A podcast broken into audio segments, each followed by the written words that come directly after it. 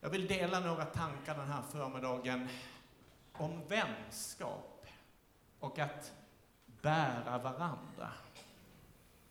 Edo har redan sjungit några sånger om att vi ska få bära varandra eller vi kan få lyfta varandra. 2008 så stod jag i mitt garage på Axvägen 6. Jag skulle sätta gipsplattor på väggarna och gipsplattor i taket. Jag tror att jag är mer händig än vad jag är. Jag är inte så händig, jag gör tappra försök. Jag stod där och svettades och försökte få upp de här gipsskivorna i taket och sedermera så var det de grannar som kom till mig och sa det finns en hiss, man kan hissa upp de där skivorna och då är det mycket enklare att sätta fast dem. Men jag höll skivan med ena handen och försökte skruva med den andra. Och det blev jättejobbigt. Och jag undrar vad jag höll på med och varför jag hade gått på det där egentligen, det där uppdraget. Svettades på sommaren och det. Då kom gatans lilla ögonsten Solstråle, Kalle, tre år gammal, kom på kickbike in i garaget och så frågade han mig så här, vad gör du för någonting? sa han till mig. Och jag undrar ju också det då. vad håller jag på med? Och så tittade han på mig som bara en treårig kille kan göra. Håret alldeles ljust efter sommartimmarna och solen som hade lyst på hans hår. Och så stod han där och tittade på mig med händerna bakom ryggen. Och så svepte han fram en bukett med maskrosor till mig. Och så sa han så här, varsågod, sa han. och sen vängde han på klacken och cyklade hem till sitt hus. Jag satte in den där maskrosbuketten i vårt hus, för det var en fantastisk bukett. Och det lyfte mig den där dagen. Jag hade svårt för att lyfta gipsskivor, men han kom med maskrosbuketter och det lyfte mig den här dagen. Om jag lyckas lite med det jag ska säga den här förmiddagen, så är det att du går ut härifrån den här förmiddagen och känner någonstans i ditt liv att det lyfter. Att det känns lite lättare. Och att du får känna i ditt liv att Jesus är här för mig och får bära mitt liv också. Då har jag lyckats en aning den här förmiddagen. Vänskap. Nu ska vi se om det kommer några fina bilder om Linus vill ta fram här. Vänskap, det är någonting vackert. Vänskap, det är någonting livsviktigt. Om man går ut på internet och googlar på hundvalpar och hundkatter, eller hundkatter heter det inte, det heter bara katter. Då får man massor med bilder, det bara svämmar över med alla dessa gulliga bilder. Livsviktigt är det med vänskap. Det är fantastiskt att ha vänner. Det är stort att få vara en vän. Nu kommer nästa bild här, Linus. Ehm, jag läste för ett tag sedan att det underbara med vänner är ju att vänner tycker om mig precis som jag är. Alltså, bland vänner kan man vara sig själv. Och ytterligare läste jag en författare som skrev så här. Det är stort att bli hembjuden till vänner, äta en trerätters måltid, bli så trött efter maten så man lägger sig och sover på maten, för man är bland vänner. Då kan man sova med öppen mun också. Även om det är pinsamt när man kommer på bild. Varför? För man är bland vänner. Man kan vara sig själv. Bibeln säger att Gud har älskat oss. I befintligt skick är du älskad av himmelens Gud. Du behöver inte göra om dig. Du behöver inte bli någon annan för att du klev in här. Sån som du är, är du älskad av Gud. Och Jesus säger att han vill vara din bästa vän. Nästa bild, ska vi se om den kommer upp här. Så här säger Ordspråksboken om vänskap. Olja och rökelse gör hjärtat glatt. Vänskapens sötma ger själen kraft. Sug på den. Vänskapens sötma ger själen kraft. I Johannes evangelium så säger Jesus så här angående vänskap, så säger han, ingen har större kärlek än den som ger sitt liv för sina vänner. I texten som vi läser ifrån Markus evangelium så är det fyra underbara vänner som för en kort sekund glömmer sig själva och tar sig på att bära sin gode vän till Jesus Kristus. Överskriften är en lam man i Kafarnaum botas, men man kanske skulle kunna haft som överskrift också de fem vännerna. För en kort stund så glömmer de bort sig själva. Och så vill de gå till Jesus Kristus med sin vän. Det står om Jesus att när han ser de här vännerna, när han ser deras tro, då säger han till den lame, dina synder är förlåtna. Och jag har funderat på det där. Det räcker tydligen att Jesus ser de här vännerna. Tron och vänskapen, den blir synlig. En annan översättning säger så här, när Jesus såg dem så blev han imponerad över deras frimodiga förtroende för honom, så säger The Message. Den lame mannen, han vilar på sin bädd, som bars upp av hans vänner.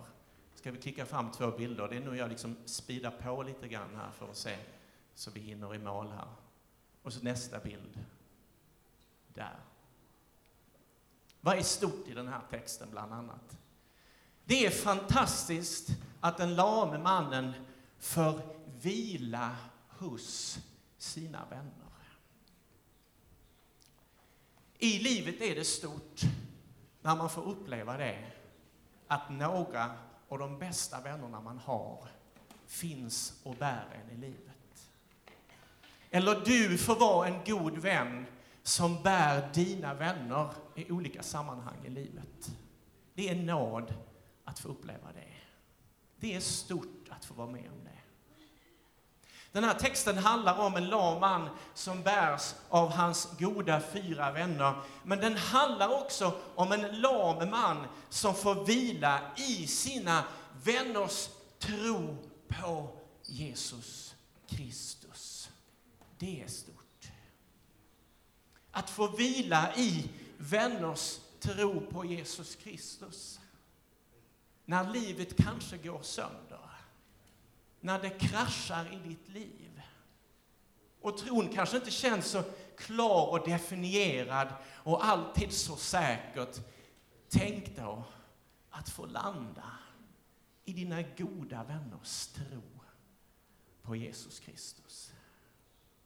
Du får landa i deras förbön Ja, du kanske inte känner dig förmögen och kapabel att ta ett steg till, kanske inte orkar det, du kan vara förlamad av livets omständigheter.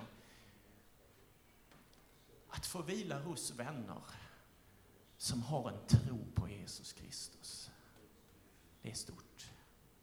Eller att få vara en vän som bär någon när det inte funkar längre.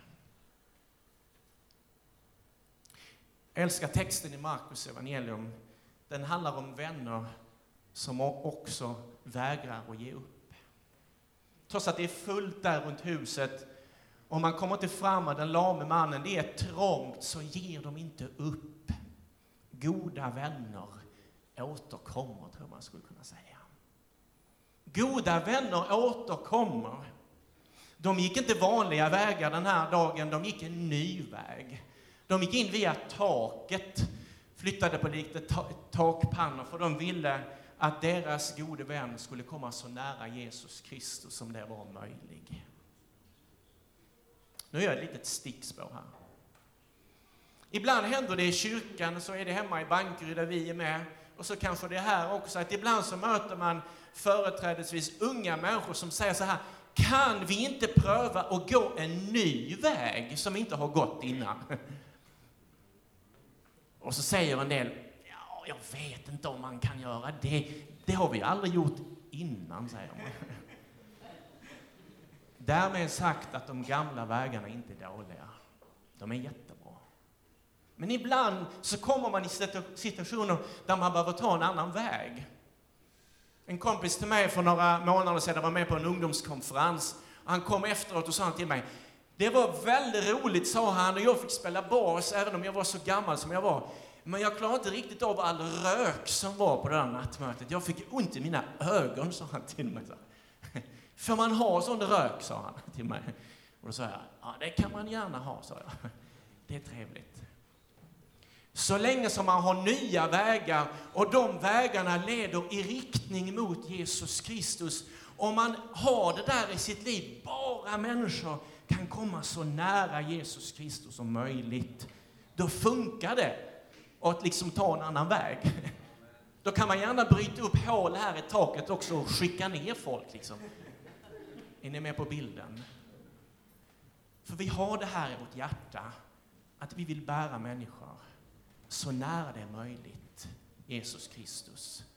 Och då kan det ta lite olika vägar ibland. Ska vi klicka fram nästa bild? Eh, här är kanske en av mina huvudpunkter ifrån den här texten som jag vill vara, vara med och förmedla den här förmiddagen. Vännerna, de fyra vännerna, de var en del i en process som ledde fram till två under i mannens liv.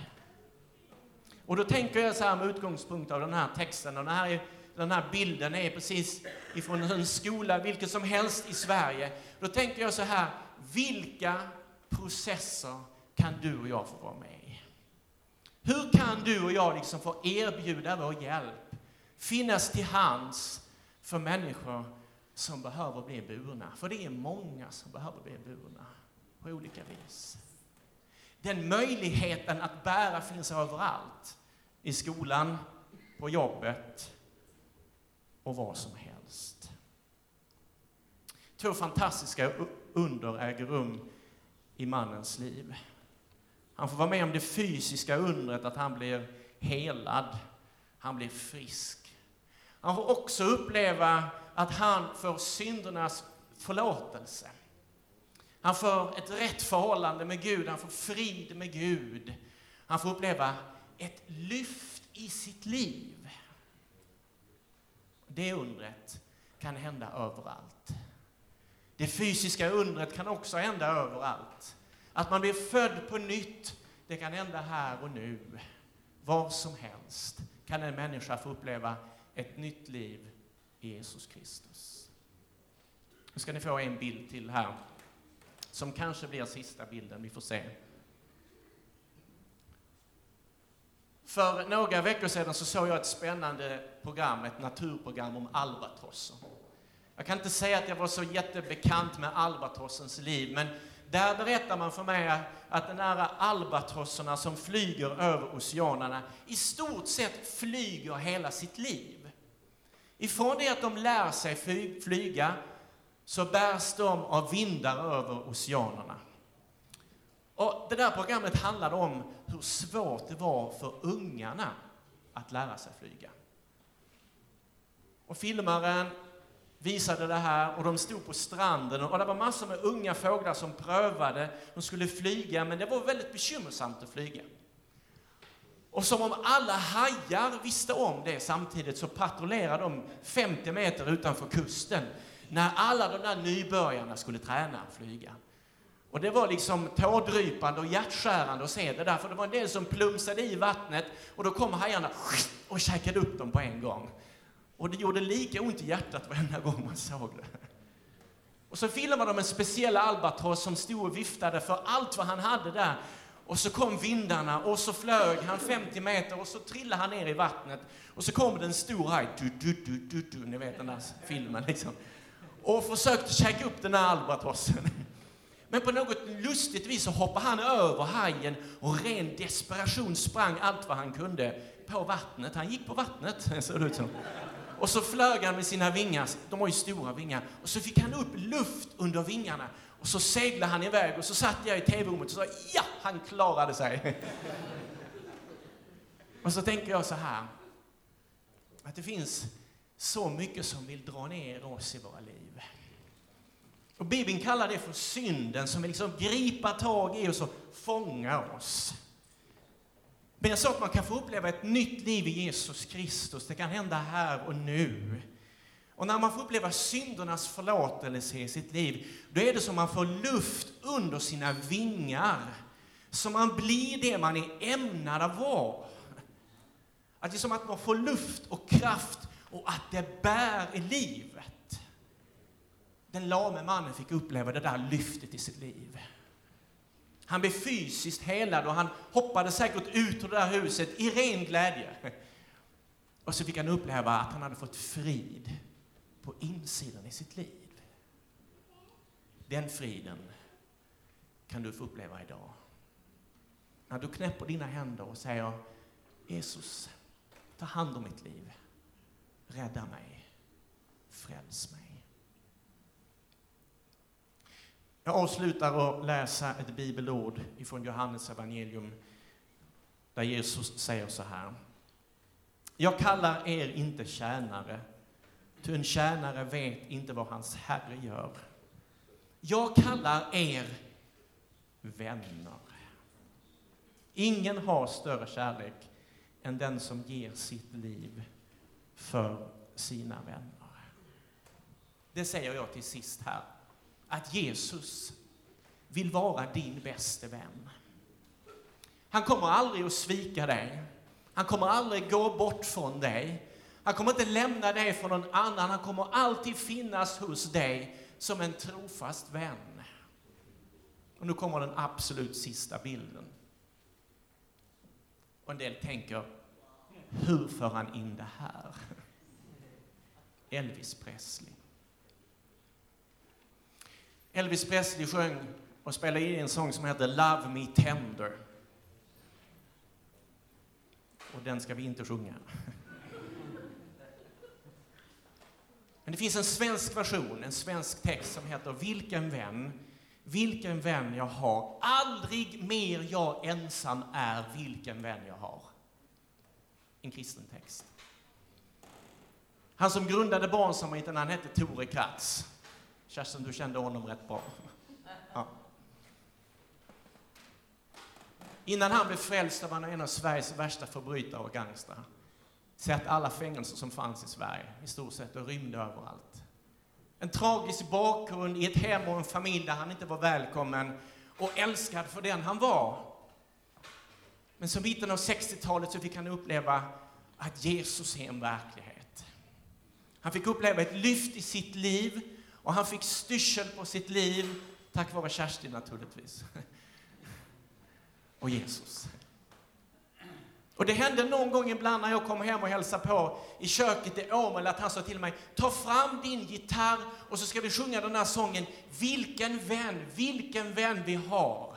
Aldrig mer jag ensam är. Och då stod, stod vi i köket i Åmål och skrålade för full hals. Var det vackert? Nej, det var inte vackert. Var det hjärtligt? Det var det. För Tore berättade att Jesus är min bäste vän. Mycket kan hända i livet, men han sviker aldrig. Och det kan också bli din erfarenhet den här dagen, när du liksom får böja knä och säga Jesus, ta hand om mig. Då lovar jag att han kommer bli din bäste vän. Och sen får du också uppdraget att bära andra. För Galaterbrevet säger, bär varandras bördor, så uppfyller ni Kristi lag.